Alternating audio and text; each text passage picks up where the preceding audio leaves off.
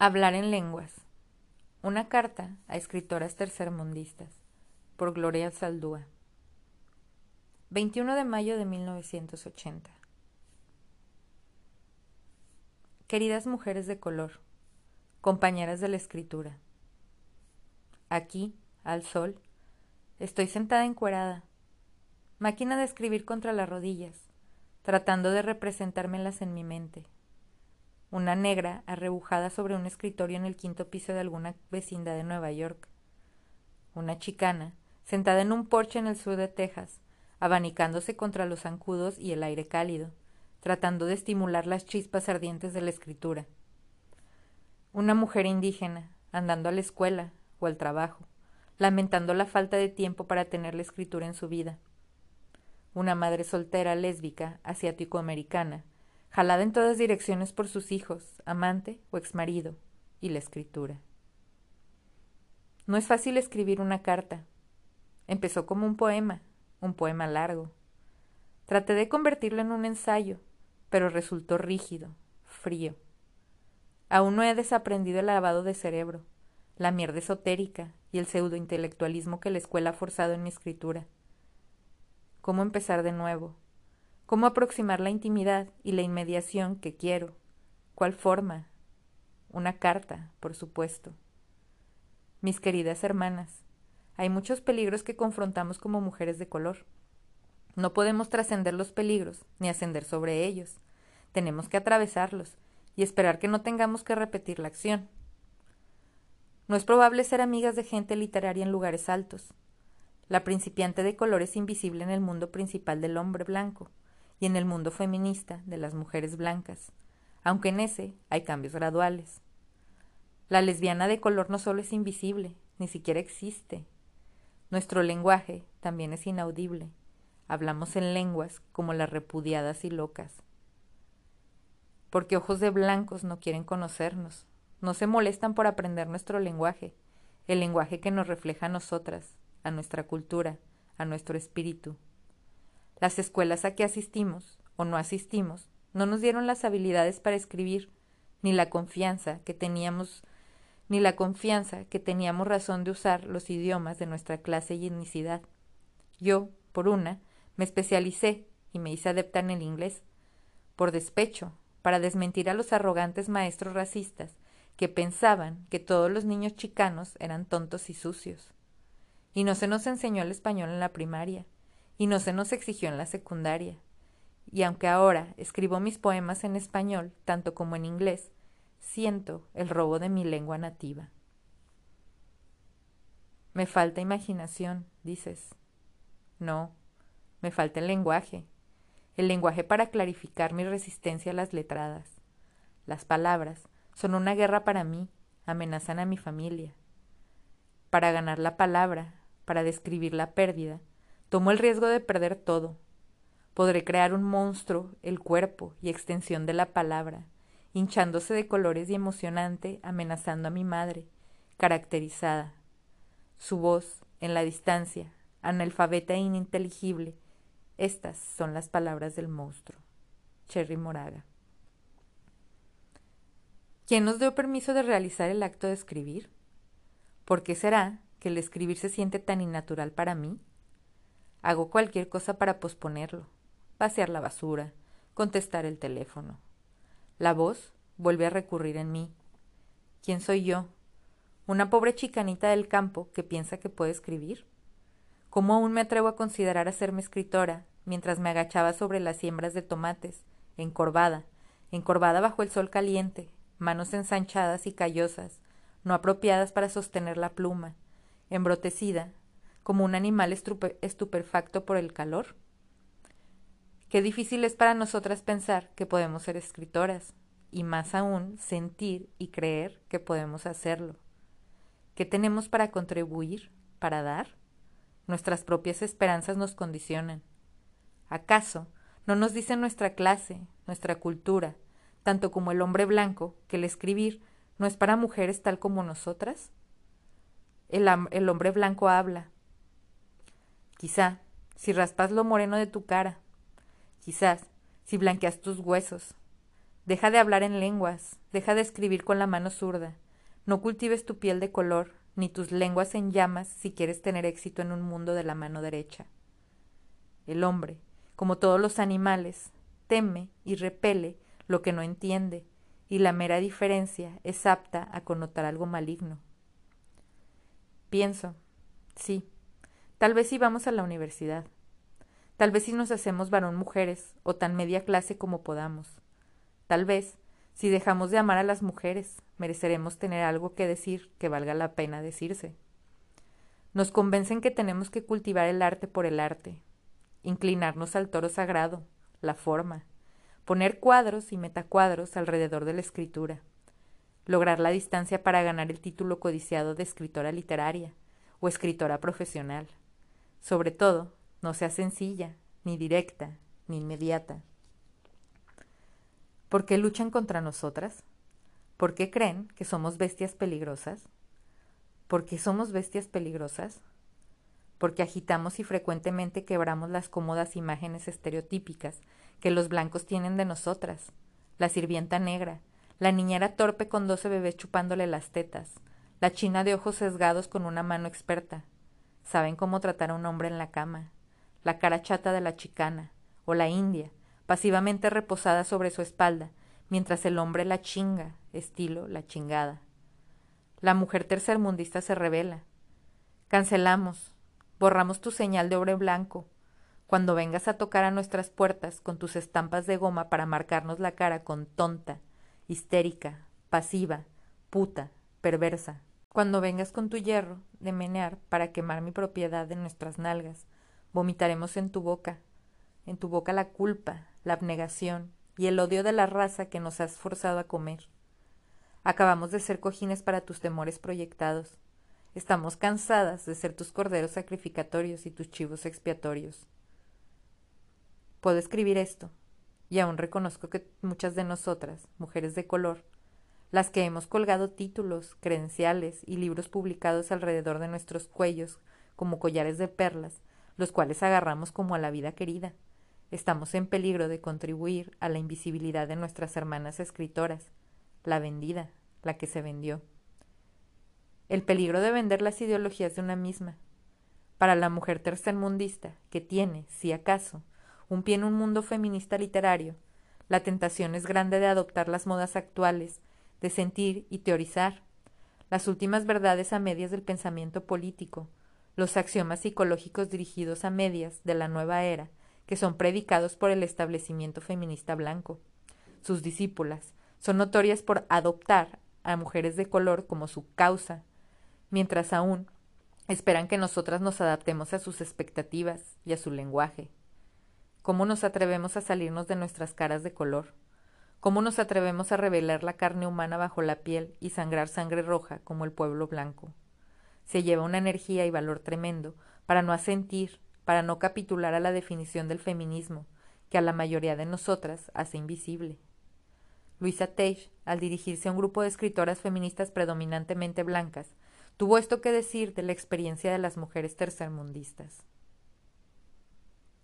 Si no estás atrapada en el laberinto en que estamos nosotras, es muy difícil explicarte las horas del día que no tenemos.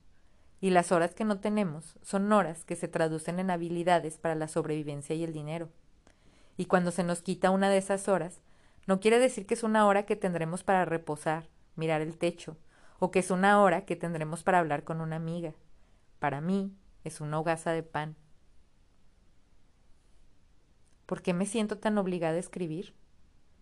Porque la escritura me salva a esta complacencia que temo, porque no tengo otra alternativa, porque tengo que mantenerme vivo el espíritu de mi rebeldía y de mí misma, porque el mundo que creo en la escritura me compensa por lo que el mundo real no me da. Al escribir, pongo el mundo en orden, le doy una agarradera para apoderarme de él. Escribo, porque la vida no apacigua mis apetitos ni el hambre. Escribo, para grabar lo que otros borran cuando hablo, para escribir nuevamente los cuentos mal escritos acerca de mí, de ti, para ser más íntima conmigo misma y contigo para descubrirme, preservarme, construirme, para lograr la autoautonomía, para dispersar los mitos que soy una profeta loca o una pobre alma sufriente, para convencerme a mí misma que soy valiosa y que lo que yo tengo que decir no es un saco de mierda, para demostrar que sí puedo y si escribiré, no importan sus abominaciones de lo contrario, y escribiré lo inmencionable, no importa ni el grito del censor ni el público. Finalmente, escribo, porque temo escribir, pero tengo más miedo de no escribir. El acto de escribir es el acto de hacer el alma, alquimia. Es la búsqueda de una misma, del centro del ser, que a nosotras, como mujeres, que hemos llegado a pensar como el otro, lo oscuro, lo femenino, que no empezamos a escribir para reconciliar ese otro dentro de nosotras? Sabíamos que éramos diferentes, apartadas, exiliadas de lo que se considera normal, blanco, correcto. Y mientras que internalizamos ese exilio, llegamos a ver ese extranjero dentro de nosotras y a menudo, como resultado, nos dividimos de nosotras mismas y una de otra. De ahí en adelante, hemos estado en búsqueda de ser de la otra y cada una, y regresamos en espirales que se extienden y nunca al lugar de la niñez donde sucedió, primero en nuestras familias, en nuestras madres, con nuestros padres. El escribir es un instrumento para agujerear ese misterio, pero también nos ampara, nos da un margen de distancia, nos ayuda a sobrevivir. Y a esas que no sobreviven, son el desperdicio de nosotras mismas, tanta carne tirada a los pies de la locura o del destino o del Estado. 24 de mayo de 1980 Está oscuro y húmedo, y ha llovido todo el día. Me encantan los días así. Mientras estoy en cama, puedo penetrar más adentro. Quizás hoy escriba desde ese centro profundo, mientras busco las palabras y una voz para hablar de la escritura.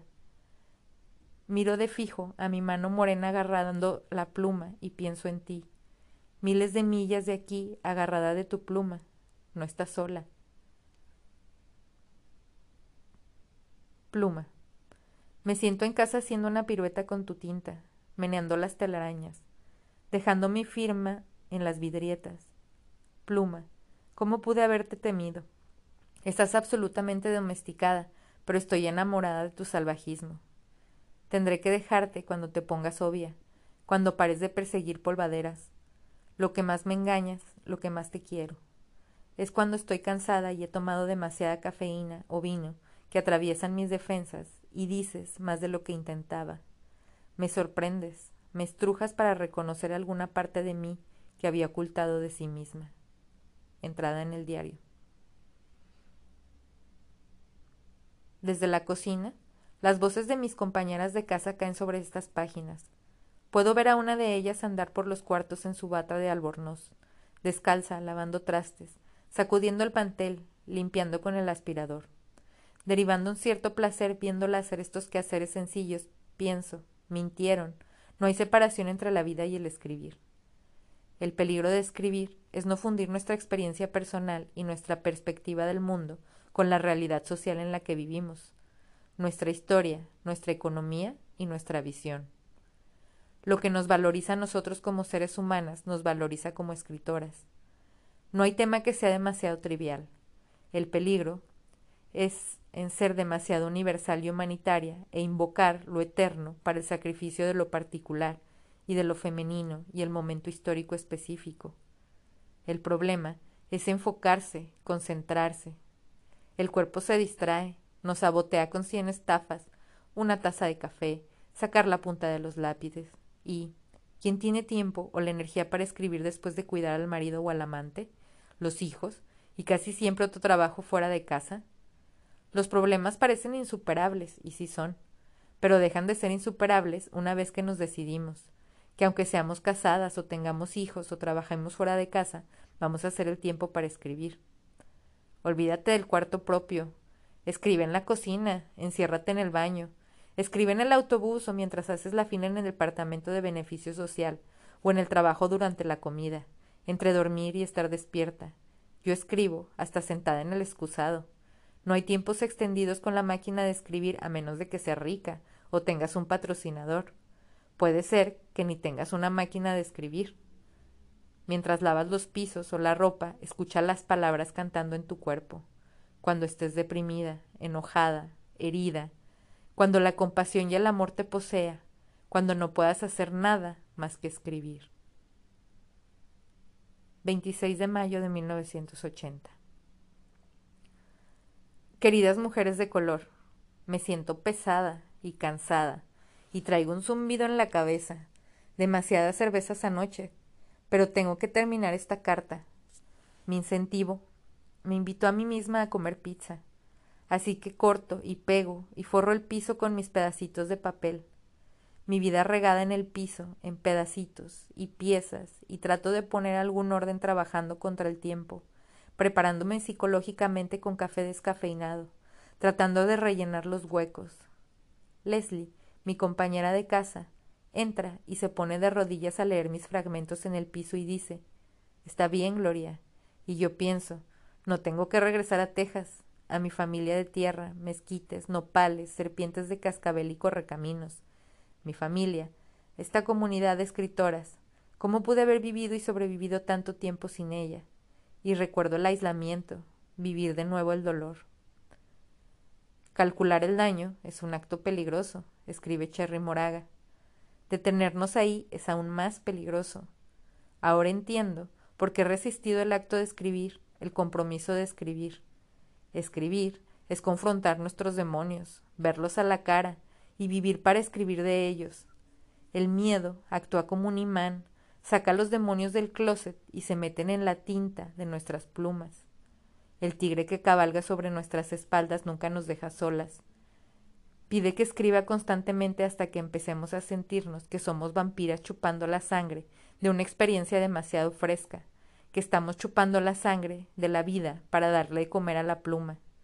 Escribir es la cosa más arriesgada que he hecho y la más peligrosa. Nelly Wong llama al escribir el demonio de tres ojos chillando la verdad. Escribir es peligroso, porque tenemos miedo de lo que la escritura revela, los temores, los corajes, la fuerza de una mujer bajo una opresión triple o cuádruple. Pero en ese mero acto se encuentra nuestra sobrevivencia, porque una mujer que escribe tiene poder y a una mujer de poder se le teme. ¿Qué significó para una negra ser una artista durante la época de nuestras abuelas? Es una pregunta con una respuesta tan cruel como para, como para parar la sangre. Aris Walker. Nunca he visto tanto poder en la habilidad de conmover y transformar a otras como el de la escritura de las mujeres de color. Con estas mujeres, la soledad del escribir y el sentir de ser impotente se puede dispersar. Podemos andar entre nosotras hablando de nuestra escritura, leyendo nuestras obras en voz alta, más y más y cuando estoy sola, aunque todavía en comunión con cada una, la escritura me posee y me propulsa a saltar hacia un lugar sin tiempo, sin espacio, donde me olvido de mí misma y me siento parte del universo. Esto es el poder. No creas en el papel, pero en tus entrañas, en tus tripas y del tejido vivo, escritura orgánica le llamo yo. Un poema trabaja para mí, no cuando dice lo que quiero que diga y no cuando evoca lo que quiero. Trabaja cuando el tema con el que empecé se metamorfosea alquímicamente en otro distinto, uno que se ha descubierto o destapado, por el poema mismo. Trabaja cuando me sorprende, cuando dice algo que ha reprimido o ha fingido no saber. El sentido y valor de mi escritura se miden por el riesgo que corro yo y la desnudez que logro.